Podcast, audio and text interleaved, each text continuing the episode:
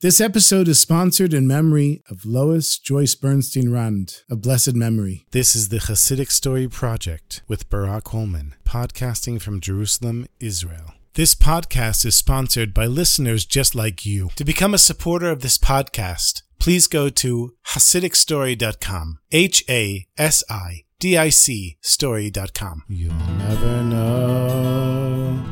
You'll never know.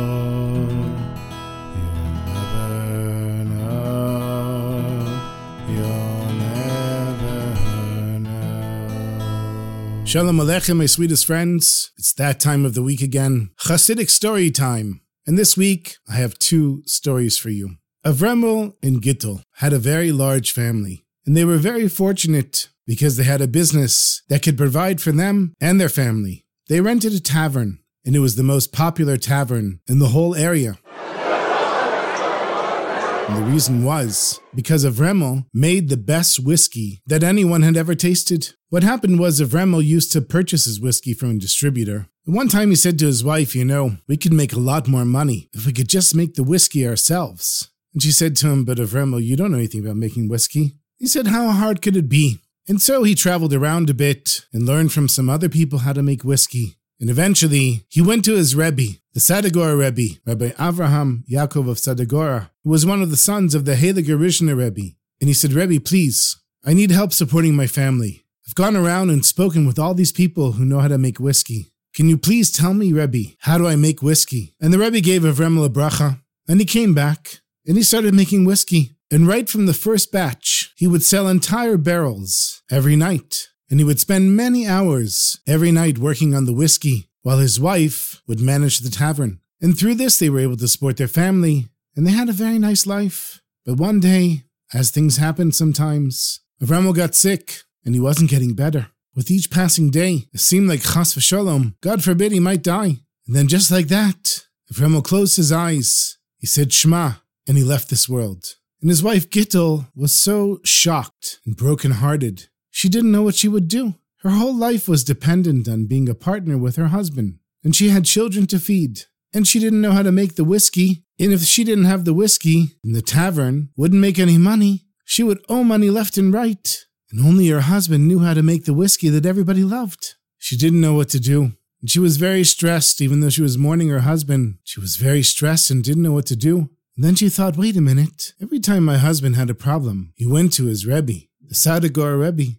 So why don't I go as well? And so she traveled to the Rebbe, of course comforted her for her loss. And she says, Rebbe, I don't know how I'm supposed to support this family without my husband. Besides the fact that I need an actual person to help me raise the family, he was the only one that knew how to make the special whiskey. Rebbe, please, can you give me a bracha? What am I supposed to do? And the Rebbe listened and he said, Please trust in Hashem. Everything will work out. Bezat Hashem. And so Gittel went back home, but there wasn't much whiskey left in the barrels. And every night people were coming and drinking more and more whiskey, and she didn't have any money. And the creditors were constantly knocking on her door, asking for money. And the landlord, to whom they owed money even before her husband passed away, was knocking on the door, asking to pay back the old debts and the new debts. And after a few months, it was just overwhelming for Gittel. She decided to go back to the Sadagor Rebbe, but this time she wasn't going to leave with just a bracha. She said, Rebbe, you don't understand. It's not just enough to have emuna, to have faith in Hashem.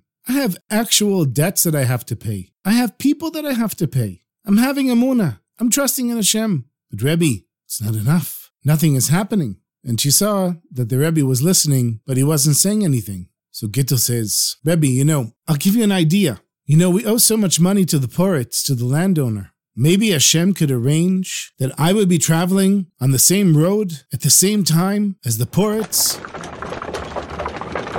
And his coach would hit a bump, and his wallet would fly out the window, and I would see it and pick up the money, and then pay back the poritz with his own money. He wouldn't even notice he has so much money. And then I could keep some of the money for myself and sustain my family. Couldn't Hashem do something like that? And the Rebbe could see that she was really in a lot of pain, and he understood her pain. He said, My dear woman, please, we don't need to give Hashem advice. It's our job to trust in Hashem and let Hashem figure out how to solve this problem. You just keep doing what you were doing, and Hashem will figure it out for you. So she went back home and did her best to stay happy and take care of her family. And one day, Not long after she had come back from the Rebbe, her oldest son, who was a teenager, was home by himself, and he hears a knocking at the front door. And he goes and opens it. And who does he see standing right there? The Poritz, the person who owned the tavern and the land and everything around, the wealthiest person for kilometers and kilometers. And the teenage boy was a little taken aback being in the presence of such a wealthy, distinguished person. He didn't even know what to say. And the Poritz says, Boy, is your father home? And the boy says, My father died several months ago. We haven't been the same since. And the Poritz didn't really care about this boy's father dying. Says, What? What do you mean he died? He can't die. I have to have whiskey. I'm making a wedding for my daughter, and I need a very large amount of whiskey. And your father made the best whiskey that anyone ever tasted. I have to have his whiskey. Do you know how to make his whiskey? Of course, the boy didn't know how to make the whiskey. No one did. It was a secret. His father had died with the secret. And the Poritz says to the boy, Take me down to the cellar and let me see what's in the barrels. And the boy says, Your Honor, we've been selling all of what's left of my father's whiskey. There's no whiskey left. All the barrels are empty. The he figured, ah, this boy is just trying to be a shrewd businessman and create a position of power in order to get more money from the Poritz. The Poritz says, Listen, boy, there's no reason to negotiate. I will pay you double. No, you know what? Triple the usual price. You just promise me that in two weeks' time, the whiskey will be ready. And the boy didn't know what to say, so he was silent because he was shocked. And the Poritz was losing his patience and he says, Boy, why don't you answer me? Let's go around the cellar. I want to see for myself that there's nothing in the barrels. And so Vremel's son, scared, his legs are shaking, he starts taking the Poritz around the cellar. And as soon as the Poritz entered the cellar, he smelled whiskey. And he says, Ah, that's Vremel's whiskey that I'm smelling. He kept breathing it in. Ah, Vremel's whiskey. Ah, that's such good whiskey. Boy, take me to the whiskey. Where is it? And so the boy didn't know what to do. He started saying Tehillim. He started saying Psalms. And in his mind, when he's repeating the Tehillim by heart, he says, Hashem, you have to help me. What am I going to do? Our family needs money, and our father left us without the recipe. And the Poritz, who knows what he'll do if he finds out that we don't have any more whiskey? The whole time he's davening. And one by one, the Poritz opens the barrels. And they're all empty. The boy knew that the only barrels that had anything in them were filled with water from the river in the hopes of getting out a little bit of the taste of the whiskey that his father used to make. And he thought, boy, imagine what's going to happen to us when the Poritz drinks water instead of whiskey. And finally, the Poritz reaches one of the barrels that is full and he opens it up.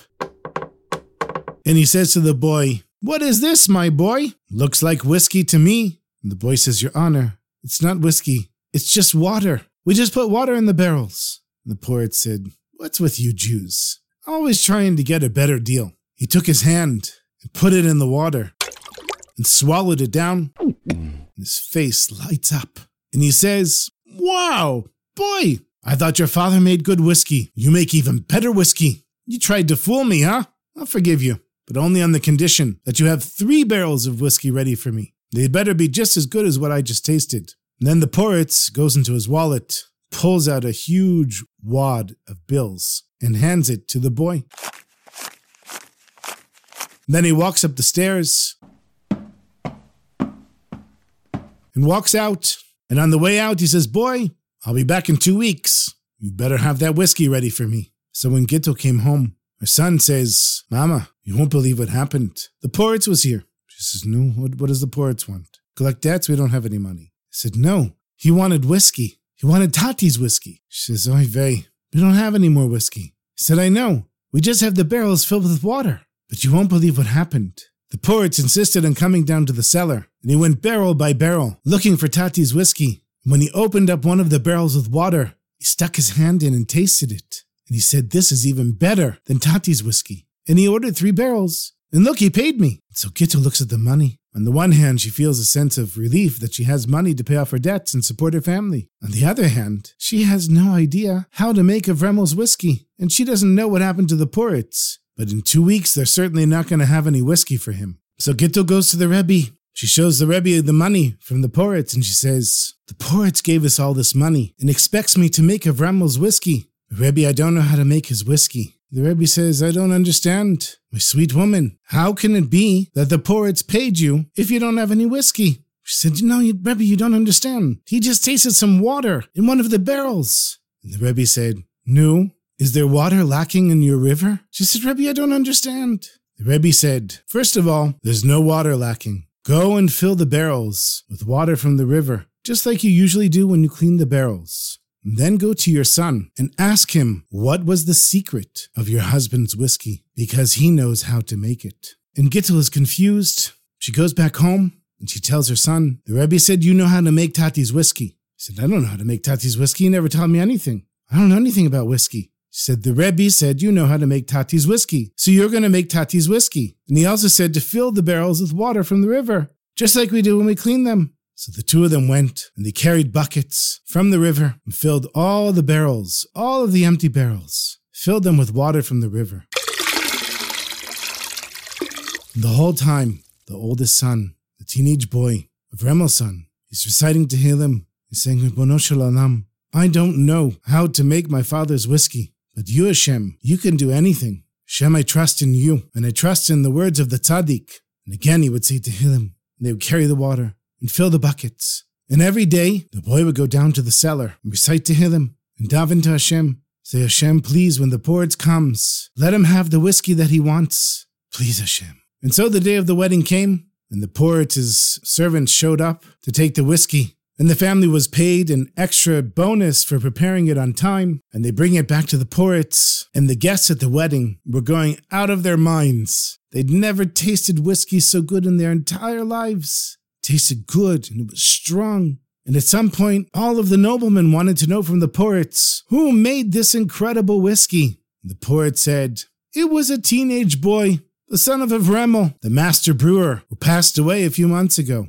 And the next morning, there was a line of wealthy noblemen standing at the tavern, all placing orders for the special whiskey that they had had the night before. And Gittel ran inside to tell her son, they looked at one another and they had no idea how the water turned into whiskey and how everybody enjoyed it so much. So they figured, okay, they're going to take all those empty barrels of whiskey and fill them again with water. And maybe the miracle would happen again. And Avremel's son told his mother Gittel, Mama, I think I know what Tati's secret is for making the whiskey. She said, No, son, tell me, please. He said, He simply trusted in Hashem, completely trusted in Hashem, and davened and that's what they're tasting. They're drinking water, but they're tasting whiskey. And two weeks later, all of the noblemen showed up, and everyone tasted their whiskey. Within a few hours, all of the whiskey was sold for an absolute fortune. And of course, the family paid off all their debts. And once again, the noblemen came back to buy the best whiskey they'd ever had, and they continued making money from putting water into the barrels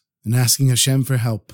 And eventually, Gittel, the widow, went back to the Rebbe and she said, Rebbe, I have to thank you. You gave us a blessing for a miracle to happen, and it happened again and again and again. And I don't know how to thank you for it, Rebbe. And the Rebbe just smiled and he said, Didn't I tell you that Hashem doesn't need our help figuring out how to save us? It's simply our job to trust in Him and to daven to Him. And Gittel said to the Rebbe, Rebbe, you should know, I spent so many nights trying to figure out every possible way Hashem could help us. Everything that a person could possibly think of, I thought of. But one thing that never occurred to me, Rebbe, was that water could be turned into whiskey. I should never have doubted you, Rebbe. I should never have doubted you.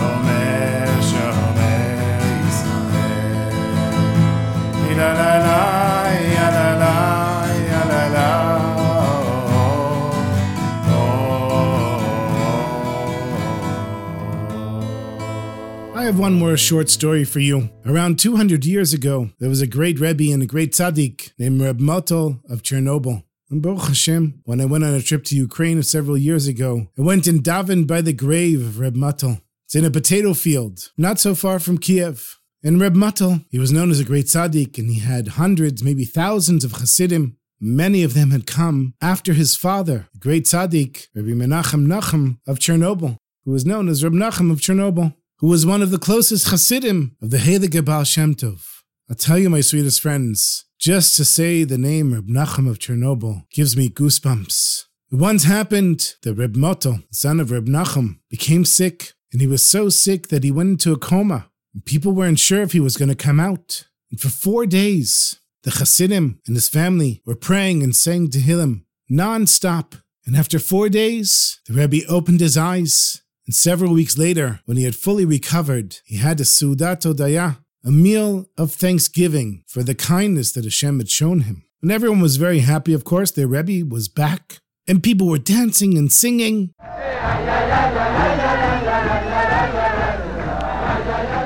One of the older Hasidim, who probably had one too many lechaims, he stood up and he said to the Rebbe, Rebbe, we know that when you were out for four days in the coma, you weren't just unconscious. For sure, the Rebbe was in the supernal realms. What did you see, Rebbe? Tell us what you saw. The Rebbe closed his eyes and was quiet for a few minutes. And then he said, You're right. I wasn't just unconscious when I was in the coma. I had left my body. My soul was rising, going higher and higher up to heaven. And I was sure that my time in this earth was over. And I was taken to the heavenly court, the Beit Din Shel Mala, and they were about to decide my fate. But I told the Beit Din, I'm not ready to die. I have more work to do in this world. I have Hasidim to take care of. I cried and I asked for mercy, but it didn't help. The Beit Din was about to make their decision. So out of desperation, I cried out to my Holy Father, Reb Nachum, and I said, Tati, please, if there's any chance of helping me, come and help me now. And my request was granted. My father was taken from the highest places in heaven, and we were face to face. It was the first time I had seen his face in all these years since he passed away, and I was so grateful to see my father. But he didn't recognize me. I said, Tati, what do you mean you don't recognize me? I'm your son, and I took all of your Hasidim after you left this world. And so my father says to me, Maybe you did some sin after I left the world, and for that reason I don't recognize you? And then he disappeared.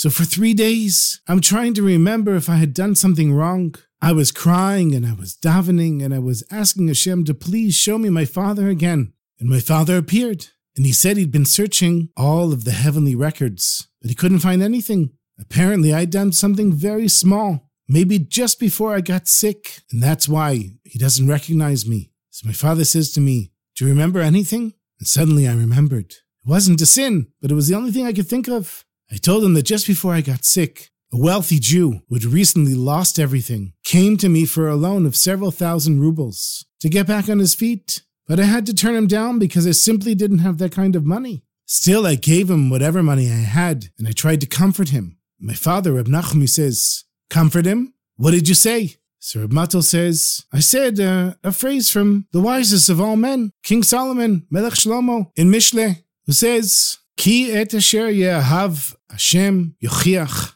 the one who's beloved to Hashem. He's harsh with him. And my father says, What did you mean when you said that to the wealthy man? And I said, What do you mean, what did I mean? I meant what it says that the wealthy man shouldn't worry because sometimes Hashem makes people suffer because he loves them. Suffering can atone for their sins. Who's beloved? The one that Hashem makes suffer. Ah, my father said, now I know I didn't recognize you. I would have never said such a thing. And here in heaven, we learn that sentence completely differently. Up here, we learn it like this Whoever is beloved, that is someone that you see that you love, and of course, we love every Jew and every creature that Hashem created, and we see that that person is suffering, then you have to reprove Hashem. You have to say to Hashem, not okay. Just like Moshe Rabbeinu did when he said, Why do you make your people suffer? Just like Moshe argued with Hashem and Hashem listened. You needed to argue with Hashem. Hashem would have listened to you.